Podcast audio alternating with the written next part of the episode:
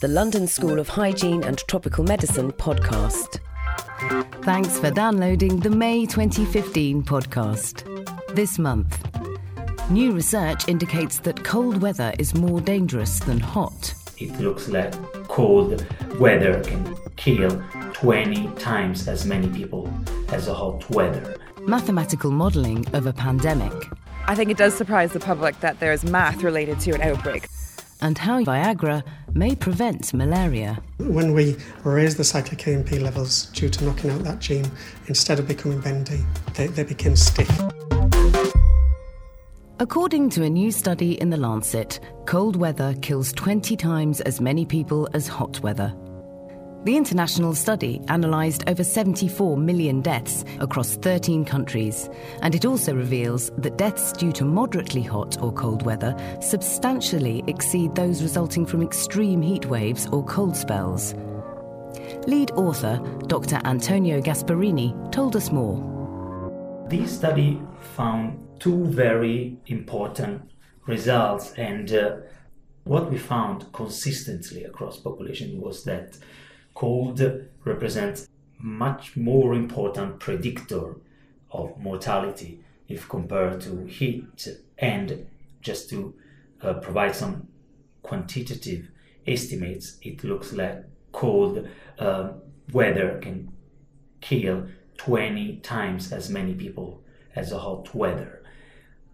This was the first important result. The other important result of this study was about a comparison between what we call extreme temperature, meaning temperature days in which temperature is very high or very low, if compared to temperature is days in which temperature is non-optimal, but is a mild cold or mild hot temperature. And the surprising results is that actually most of the death attributable and overall to temperature actually occur in or are due to mild cold days. And also for heat, we found that approximately on average across the all countries and all populations, approximately 50% of the mortality attributed to heat is actually attributed to mildly hot days. The first reason these results is important is that so far most of the research and also the related public health policies have instead focused on very extreme events, and in particular extremely high days, meaning heat wave days. It's very interesting because it makes sense to think that the extreme weathers would be more dangerous to you. So can you explain why it is the mild temperatures that are more dangerous than extreme? Yes, although these results appear counterintuitive and also conflicting with previous evidence, I don't think this is so. The first reason is that is about the measure we chose for reporting the outcome, which is attributable mortality, and not just the pure risk of mortality. And in fact, consistently with all the previous evidence, we found that in extremely cold and extremely hot days, the risk of mortality is higher. The fact is, these days are rare. Most of the days are just mildly cold or mildly hot. And just because these days are much more frequent, although they are responsible for a lower number of deaths, each of them. The sum, the overall burden is much higher during these days. How do you determine whether a death was caused or influenced by the weather or by suboptimal weather? We have applied quite complex statistical methods, and these are based on regression models which are able to account for the effects of other predictors, meaning a seasonal effect unrelated to temperature, or, for example, different mortality baselines occurring in different days of the week, or the effect of other predictors, just like air pollution or humidity. From this model, we say that the estimate of the association between temperature and mortality is controlled by many other factors and many other predictors which could potentially bias the estimation. So we are fairly confident, of course this is an observational study, so we cannot rule out biases in the analysis, but we are fairly confident that we are able to estimate the association while accounting for many potential confounders in our regression model. So taking all of this into consideration and putting it into practical use, what are the implications for public health planning in all of these different countries? I think there are two results which are very important to consider when planning interventions or policies to prevent non-optimal temperature-related deaths. The first one is that the impact of cold appears to be actually much higher, while in fact, so far, most of the attention and the public health policies have only focused on very extreme hot days.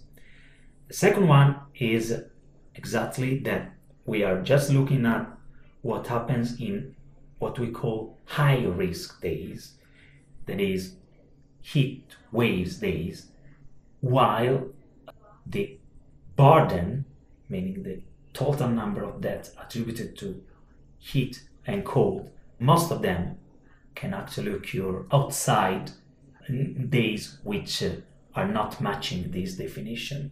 So it was not the purpose of this epidemiological study, it was not the purpose of this study to identify specific policies or to tell public health experts or practitioners how to change these policies. The main message is that this research should be considered in order to recalibrate, refocus, or extend existing policies, because the idea is that even if the current policies aiming at heat waves days are very effective, they are able to prevent just a minor part of the total burden of deaths due to non-optimal temperature. That was Dr. Antonio Gasparrini.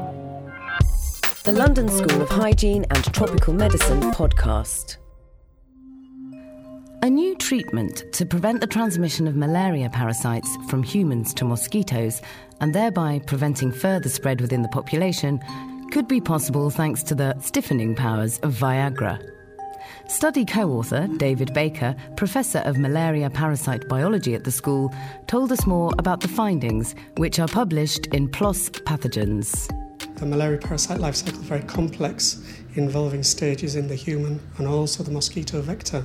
So these distinct stages, we'd like to understand what makes them go on to the next stage, really. So tell me a little bit about the malaria parasites, about the life cycle that you were trying to understand and target. In humans, the problems caused by malaria, all the symptoms and pathology are caused by quickly replicating forms, and they invade red blood cells. And as they grow over 48 hours, they rupture and burst out up to 20 or 30 new malaria parasites which invade red cells. So you can imagine, as those parasites expand, you become anemic, and that's often associated with severe malaria. So those are one type of malaria parasite. Now, for reasons we don't understand very well, some of those malaria parasites, when they invade red blood cells, turn into sexual forms, male and female gametocytes, we call them. We call them that because they're the precursors of gametes, because when they get into the mosquito, the male and females fertilise to continue the cycle. So those gametocytes, they don't divide in the human, they simply mature over about 2 weeks. These sexual forms, as male and female malaria parasites, they get quite large and crescent-shaped, and normally if a red blood cell becomes misshapen like that, it would be filtered out by our spleen in our body. They need to hide in the body to stop being cleared by the immune system and the spleen, and they do that when they're very young They go into the bone marrow and hide. And it's only when they mature that they become flexible and they enter the circulation. And once they're flexible, they're safe from the spleen because they can squeeze through the capillaries in the spleen and circulate throughout the body. So when the mosquito takes a blood meal, it will take up some of these gametocytes so that the gametes can fertilise inside the mosquito and continue the cycle. And so what we wanted to understand was exactly how it becomes flexible. So we focused on a particular signalling molecule called cyclic AMP, and we wanted to ask the question, does cyclic AMP make these sexual cells, these males and females, become flexible to allow them to circulate in the bloodstream? So how did you go about investigating that? How does a molecule, cyclic AMP, how does that change the shape of these parasite cells? Right, I mean, that is a very good question, and really it's a next step for us to understand the mechanism, how it happened. But the first step was just to ask whether it happened or not. So we used two ways in the lab to find out whether increased levels of cyclic AMP made these sexual cells become flexible. So one approach we took in my lab, we knocked out a gene encoding an enzyme called a phosphodiesterase in the malaria parasite. Normally phosphodiesterase enzymes degrade this cyclic AMP signal, so when we deleted the gene, the levels of cyclic AMP went up as we would have predicted. And so lo and behold, when we knocked out this gene, the gametocytes became less flexible. So normally low levels of cyclic AMP is keeping them bendy, and when it rises up, they become stiff and rigid. That's right. I mean, that was the problem. When we raised the cyclic AMP levels due to knocking out that gene, instead of becoming bendy, they became stiff, essentially. And the other way we raised the cyclic AMP levels was to use small molecule inhibitors of phosphodiesterases. So we used several, and one of the ones we used was Viagra. Now, that's quite a well-known inhibitor of phosphodiesterases that's used to treat male erectile dysfunction. And so here we had a situation where by increasing cyclic AMP levels with Viagra, we could make these sexual cells, malaria parasites, become stiff as well. In a human, if that happened, if those mature gametocytes became stiff, they'd be filtered by the spleen and inactivated, and you wouldn't get any transmission. Were you surprised when you discovered this, and particularly when you discovered that such a well-known drug as Viagra might potentially have this effect? Once we knew that cyclic AMP did have an effect on gametocytes, rigidity or stiffness, then we almost could have predicted it, really. But this followed on from some work done earlier by the lead on the study, Catherine Lavazec and Gordon Langsley in Paris. They'd shown previously that the stiffness properties of gametocytes were very important in them being hidden in the body. So what we didn't know at the time was that cyclic AMP would play a role. So that was the surprise, that cyclic AMP did play a role. But once we knew that, it seemed logical to us that Viagra might well play a role. And was there a little bit of sniggering in the lab when you sort of realised that what was going on? Yeah, absolutely. And always when we mention we're working with Viagra in the lab, people sort of have the odd snigger. So absolutely. And Catherine came up with the good headline that it made gametocytes stiff, so yes.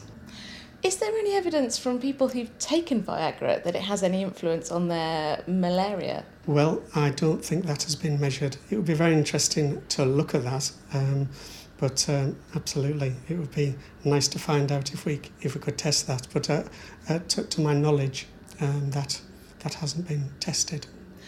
So discovering that these small molecule drugs can raise cyclic AMP levels, can make the parasite forms stiff so they get mopped up in the spleen. Obviously, Viagra is a drug that does this, but it does have certain side effects Indeed. That you might not want as a malaria Absolutely. Treatment. So how can you try and get the malaria destroying effect without the libido raising effect? Yeah, well, that is our key question that's before us, and what we need to do is to get new inhibitors that specifically recognise the malaria phosphodiesterase enzyme and have much less activity on the human one. So that's our next step, and so I'm getting together with chemists to try and do exactly that. That was Professor David Baker. In today's globally connected world, infectious diseases spread more easily than ever. Erin Lafferty and Albert von Hoek will be exploring how we can predict and trace the spread of diseases at the Cheltenham Science Festival on June 6th. And they told us more about their talk, Can We Predict Pandemics? There's going to be a lot of interactive elements, and that's one thing that's really important to build into public engagement and science communication events, is not just telling people but having them engage in it. So we're sort of going to have a mini disease outbreak that they can engage in and see how the disease can spread person to person and things like that. Not an actual disease outbreak. No, not an actual disease. A demonstration of how a disease could spread. How do you do that? You could do it with many different ways, but we are doing it with small balls that will be tossed around the room, and when people catch them or touch the different balls, that they're considered infected. And so that will show how it spreads. Is that an important thing to kind of put the fun into a pandemic? Because these are kind of quite serious things that we're talking about. It's important to find ways, like non-dangerous ways, to explain dynamic systems. I think it's a good way to engage with the public, like say, okay, these are dynamic systems, they happen with infectious diseases, and they are mathematical systems, they work, that's how biology works, and that's not only diseases work like this, but also if you, for example, spread balls like this, like it's a way to engage the public in saying, okay, this kind of system happening in biology, these are normal patterns, and the same patterns happen also for infectious diseases, and because we know how these systems work, we can also predict how these diseases might spread and what the impact might be for certain interventions. Do different diseases have different models for how they spread? Yes, so you could say that the model system is similar, but the particular diseases are different. So the infectious period is different, how infectious they are different. Like these disease parameters are different between different diseases, and that's why they behave different, like the model gets different outcomes. And each time there's a new outbreak, does that help modify the model and make it more accurate? Yes, so the more data you gather from the same disease, the better you can parameterize your model, like you can improve the model outcomes. But an outbreak of, for example, SARS or Ebola cannot inform the model for influenza so much. Because the disease parameters are different. So it's not always that the more outbreaks you have, the better.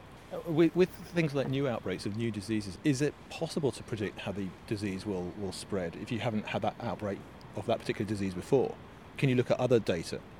You can definitely look at other data. It's something like, so SARS is a great example of it was a brand new disease which we knew nothing about and we sort of learned very quickly and learned on the fly. So you can look at other models, so you can say, maybe SARS is behaving like this, so it might be behaving like influenza because it's a respiratory virus, or it might be behaving like another virus because it seemed to have this mortality rate, or things like that. But equally, with a new outbreak like that, you are changing the model very frequently, so you're always updating it to the current data and trying to get data as quickly as possible to make the model better. But you talked about parameters, and there must be more and more parameters kind of occurring. You're also dealing with human nature. Is that one of the biggest challenges, kind of trying to deal with a multi-parameter space? Yes, the challenge is, I think they're twofold. Because in the end you want to keep your model as simple as possible. So it's trying to minimize the parameter space, but then still be specific enough for the given disease that you're not too naive. And I think that's the problem for any scientist or any modeler in that sense, that you try to balance this right, and for new diseases, you do not know up front how complex your model should be, and what kind of data you can collect quick enough to inform your parameters. Picking up from what AJ said, is you run a model that creates all these different scenarios, and ultimately you want to match it back to the data that you see. So you want to see, does the model fit the data? And if it doesn't fit the data, then something's wrong in the model, and you have to go back and change something in the model. So you fit the model to current data and then can use it to predict future trends. We've just had the general election and all the polls were wrong. They're all to do with modelling and data and predictions. Do you ever find something similar with what you're doing with your modelling? Do you ever find that a model, it just seems completely wrong and you want to reject it, but actually the data was bad? I think one thing modelers always have to remember is that a model is only as good as its data. So especially with a new disease, as we get in new data, we need to constantly be reevaluating the model. And the model's also only as good as the assumptions you put into it as well. I think there was a statistician who once said, all models are wrong, but some are useful. Exactly. Can you tell us a little bit about the Centre for Mathematical Modelling at the school? Sure. So the Centre for Mathematical Modelling of Infectious Diseases is a cross-faculty centre within the London School. And our goal is basically to use mathematics to understand and predict the epidemiology of infectious diseases in terms of how they're going to spread in a population and how effective control measures might be. So researchers in our group look at things like Ebola and HIV and TB and influenza and measles and many, many other diseases that we apply mathematics to understanding how they spread. Where does mathematical modelling start in disease spreading and prevention? Did it go all the way back to year dot in epidemiology? No, I think it came quite late to the scene. Like the mathematical model is in the sense of dynamic modelling. The earliest models were very, very early with smallpox, but then it was only Daniel Bernoulli, a French mathematician, who once used the mathematical model to describe this transmission of smallpox. And then there was a whole time of nothing. And I think it became really popular during the 70s again. When you're doing your outreach work, do you find that the public are surprised that there's even a discipline which uses mathematics in disease prediction?